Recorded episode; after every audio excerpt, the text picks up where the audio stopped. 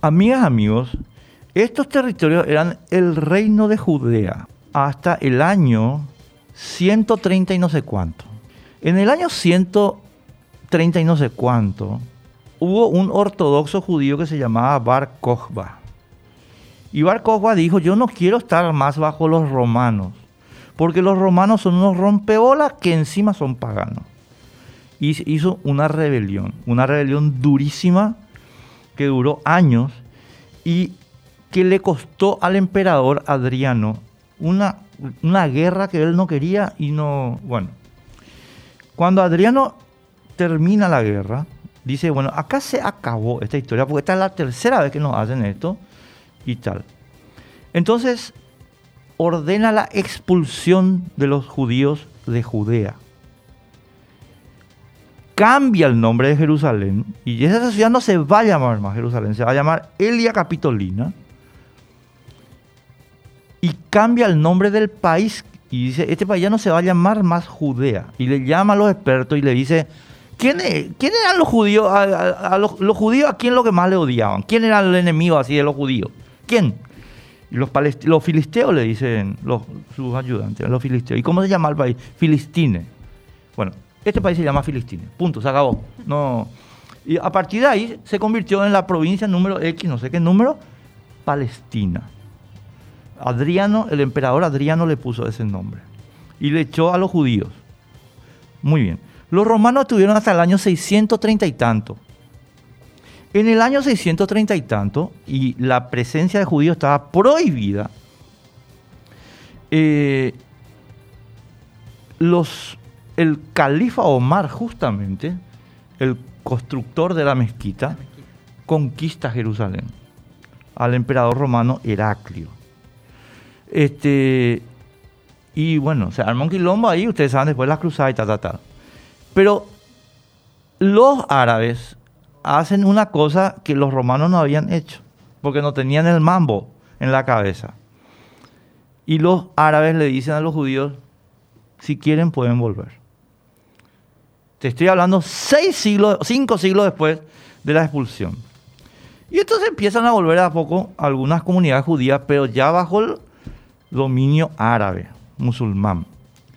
Eh, a partir de ahí empieza, bueno, el tema de las cruzadas, pero las cruzadas vamos a hacer un intento fallido, pero desde el año 635 hasta 1919 los musulmanes estuvieron ahí. Y eso era el imperio turco. En el año 1919, como Turquía estaba en, la Primera Guerra Mundial del lado de los imperios centrales, aliados de Alemania y de Austria-Hungría, y perdieron la guerra, esos territorios se dividieron en dos.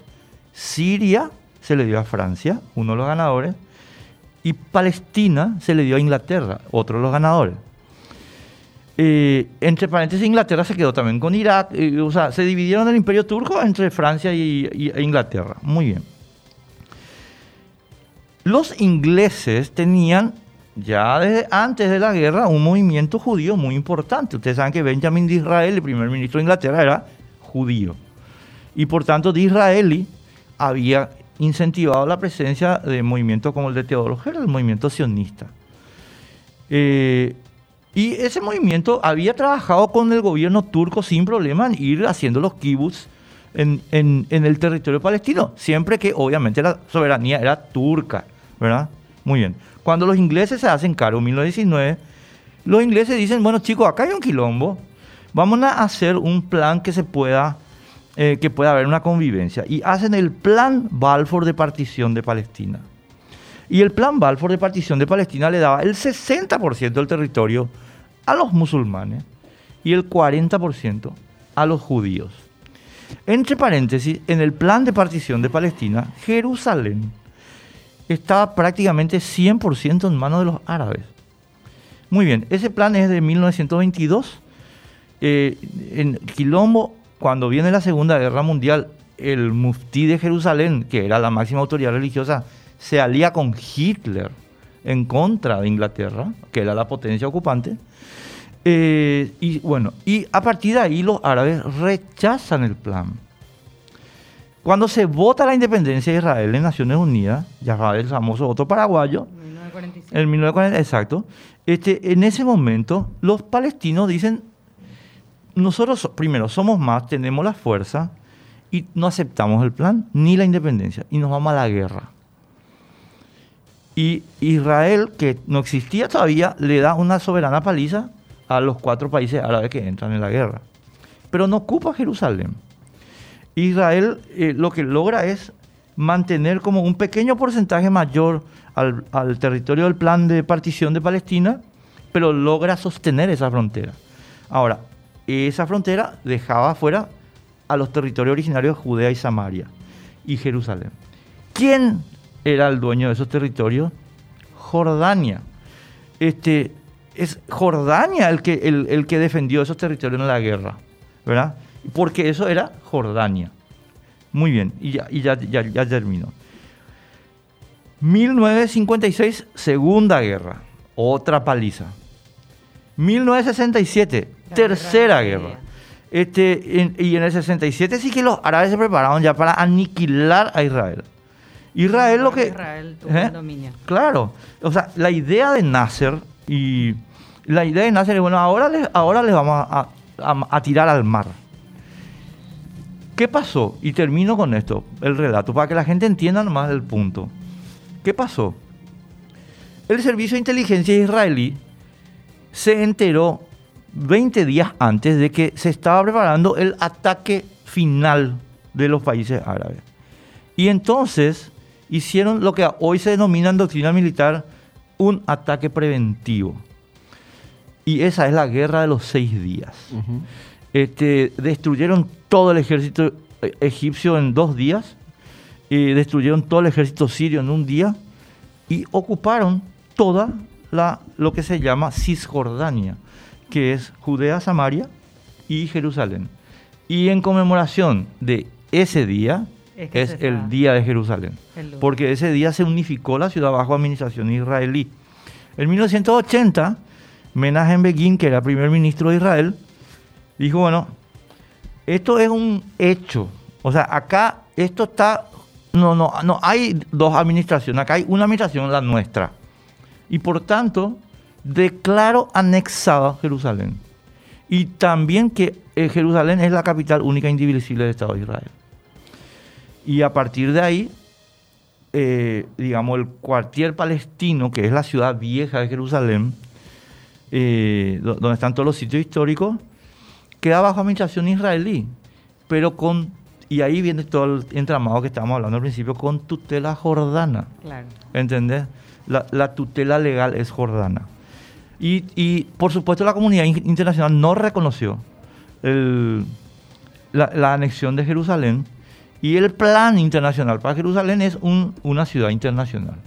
Ahora Israel dice, ciudad internacional las pelotas. Esta es la capital de. Israel Claro. desde la época de David, ¿verdad?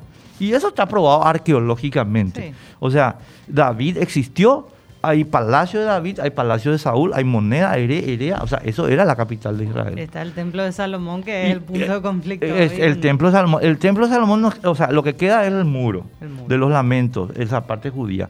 La mezquita, que entre paréntesis es bellísima, está donde estaba el templo. Sí. El templo de Salomón se llama así porque en realidad es el templo de Herodes. El templo que queda ahora es lo construyó Herodes Claro, el, grande, el que está en la Biblia. Eh, todo el mundo lo odia, pero él construyó el templo. ¿Entendés? este, y, y bueno, ese es el quilombo. Y si la gente Y- quiere saber cómo Israel obtuvo esa información privilegiada para su ataque preventivo, tienen que ver la serie El Espía que está en Netflix. Excelente. que narra la audacia, la astucia de Eli Cohen, que fue el espía enviado a Siria que se ganó la confianza de la máxima autoridad siria Él incluso y iba a obtuvo ser- toda la información privilegiada. Vos sabés que ese- iba a ser el- ministro. Iba a ser ministro sirio. ¿Entendés? O sea, Qué imagínate el nivel de infiltración. Qué increíble. Eh, y Eso es Me histórico. Me anoto esa serie, ¿eh? Sí, Como a- tarea anotá, pendiente. porque tiene pocos capítulos, tiene seis capítulos, pero es espectacular. De hecho, yo vi porque me recomendó Enrique. Qué genial. Y es espectacular. Es muy buena, es realmente excelente. Y, Y ahí entra también todo este entramado, eh, con esa explicación que diste, para entender por qué es tan relevante que países como Estados Unidos hayan reconocido a Jerusalén como capital. Paraguay en su momento que después hizo la gran retirada de vuelta. Claro, pero ahí yo, vos sabés, Sarita, que yo, y, y yo- ya estábamos juntos acá, creo. No sé si vos estabas todavía, Beto, en ese momento, cuando... Yo lo que digo es... es, eh, Cuando a- se hizo la reversión Ah. otra vez, no, no, yo no estaba. todavía. Bueno, a, a donde yo quiero llegar ahí es lo siguiente. Yo desde el punto de vista histórico no tengo ninguna duda de que Jerusalén es la capital de Israel. Sí. Cero dudas. No, o sea, yo desde el punto de vista histórico no tengo dudas sobre eso. Lo que digo es, nosotros tenemos que tomar decisiones en base a nuestro interés, ¿verdad? Y yo no sé si nuestro interés en ese, mom- eh, o sea, en ese momento y ahora mismo digo, es mudar la embajada. Porque nosotros tenemos acuerdos importantes con los países árabes. Claro. ¿Entendés? Y no sé, yo creo que tenemos que ser más sensatos que eso. Horacio hizo eso por una cuestión de, De proximidad. de proximidad con Netanyahu. Lo cual yo no estoy criticando. ¿eh? Mm. Claro. O sea, yo no, no, no critico. Uno, uno puede tomar esas decisiones eh, de gobierno a gobierno. Lo que pasa, eh, y hay que poner en la balanza a futuro, porque esta es una cuestión que sigue en discusión, eh, ¿cuál es la, la alianza más convenientemente fuerte que Paraguay tiene que tener? ¿verdad? Yo voy por Israel. Nosotros tuvimos un canciller que era pro-palestino, ¿te acuerdas? Creo que era gobierno. eh, sí, en el gobierno de de Lugo. Lugo, ¿verdad? En el gobierno de, Lu- de Lugo. Se llama eh, Hamed. eh, Hamed. Alejandro, Alejandro Hamed. Hamed. Sí, él. Sí. Eh, Además era filósofo, historiador. eh, muy buena era- gente, muy sí. buena gente. Sí. Los palestinos son muy buena gente. ¿eh? Claro. Yo, yo te digo No, que, estamos- cuando hablamos de Hamas, hablamos de un grupo yihadista. eh, o que, sea, que es un grupo extremo. Sí, totalmente extremo. Claro que Y- también allí está muy arraigada la cuestión de la creencia, ¿verdad? O sea, más allá de ese conflicto que es estrictamente territorial o que puede considerarse hasta, si se quiere, demográfico o, qué sé yo, sociológico, de diferentes maneras lo puedes mirar, está la creencia de que esa es una tierra santa. O sea, Claro. vos le tenés a la gente que cree que ese es su lugar, es el sentido de su vida. O sea, ese es el conflicto en esa zona también. Eh, totalmente de acuerdo. Y eh, yo creo que una. Y ahí, Beto, va- vamos a entrar otra vez en, en- seguramente en conflicto, porque la yo creo que la idea religiosa es un, es un, es un, un tema de, de violencia, ¿entendés? O sea, eh, ¿quién te dio esta tierra? Dios me dio. En serio, ¿cu- y, y- y quién estudió? Y Jehová es mi Dios. El Y a- fanatismo religioso. Claro. ¿Y a vos quién te dio? Y religioso, ¿Y, y, y quién estudió? Y boludo. ¿Y cuál es nuestro Dios? No, y el fanatismo Claro. religioso ha, ha sido producto de principio de, de grandes conflictos bélicos. Ah, Es así nomás. No, pero en ese caso no vamos a entrar en controversia, Enrique, porque vamos a estar en, en igualdad en, la línea de pensamiento, ¿verdad? O sea, yo creo que no justifica de ninguna manera una acción eh, belicosa, pero es algo que ocurre en esa Ahora, zona. yo hago una pregunta filosófica. Sí, O sea, acá hay, hay, hay algunos hechos que, si, boludo, cada uno de estos hechos tiene 1500 años y más. Eso era Israel. Hasta el emperador Adriano. Sí. Ahora, desde el año 600, eso es musulmán, era. ¿Verdad? O sea, los musulmanes estuvieron ahí 1300 años continuos. 1300 años. Imagínate, nosotros tenemos 200 años nomás.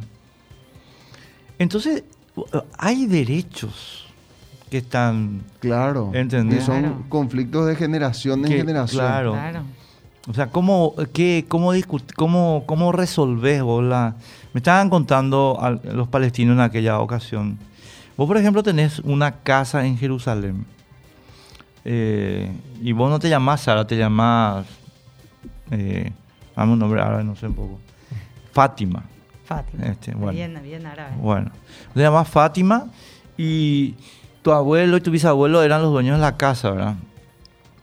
Pero viene un israelí y te dice, "Et- ah, eh, yo tengo títulos sobre esto. Mm. ¿entendés? Y ahí es donde viene la, la parte que vos no sabes si es justa o injusta, porque el gobierno de Israel de repente te dice, Fátima, Este ya no es tuyo. lo siento, eh, vos tenés tres generaciones, pero el señor Cohen que está acá tiene diez generaciones. Sí. ¿Y entonces qué hacemos? Y ahí lo que se arma el quilombo, ¿entendés? Porque se le va... Y obviamente el que tiene la sartén por el mango es Israel. Me pusiste un apellido que fonéticamente es muy comprometedor. ¿Por qué? Cógenme. ¡No! No, pero es con No, H, no es con. H. No, no, pero por eso dije fonéticamente. No, este, Pero es este con H, no es con G. no cambió ni un poquitito estas dos semanas. Y pensar que todo empezó con Saraí. Con Saraí empezó Sí. todo. Sí, sí, sí, sí. Y le dijo, bueno, viene la promesa, pero no llega Claro, no nunca, llega. nada más y a justiciarle a una. El padre Abraham. Ay, ay, Así mismo. y bueno.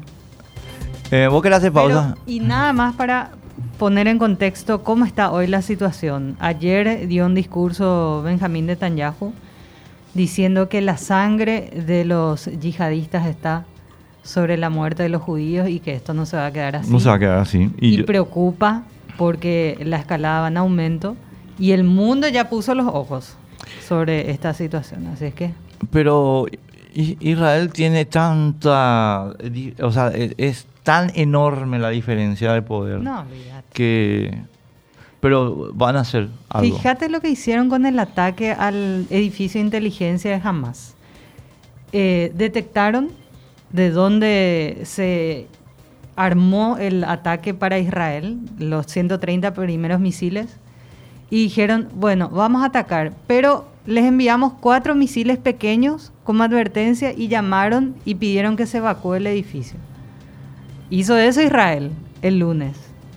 Los que se movieron, se movieron. Enviaron primero la llamada de evacuación y después los cuatro misiles. Y después ya hicieron el ataque grande. Esa es la demolición del edificio enorme, este de 15 pisos, donde trabaja el edificio, el Departamento de Inteligencia de Hamas. Para ver el nivel de interacción más Beto. O sea, Sí, claro, por teléfono. te- Sí. che, Te loco, te, mira que te ya. Te voy a- Dejate de joder porque te Mm. estoy enviando cuatro misilitos. Y acá eh, BBC Mundo en- hace la cita de, lo mencionado por Benjamín Netanyahu y dice, las organizaciones terroristas en Gaza cruzaron una línea roja.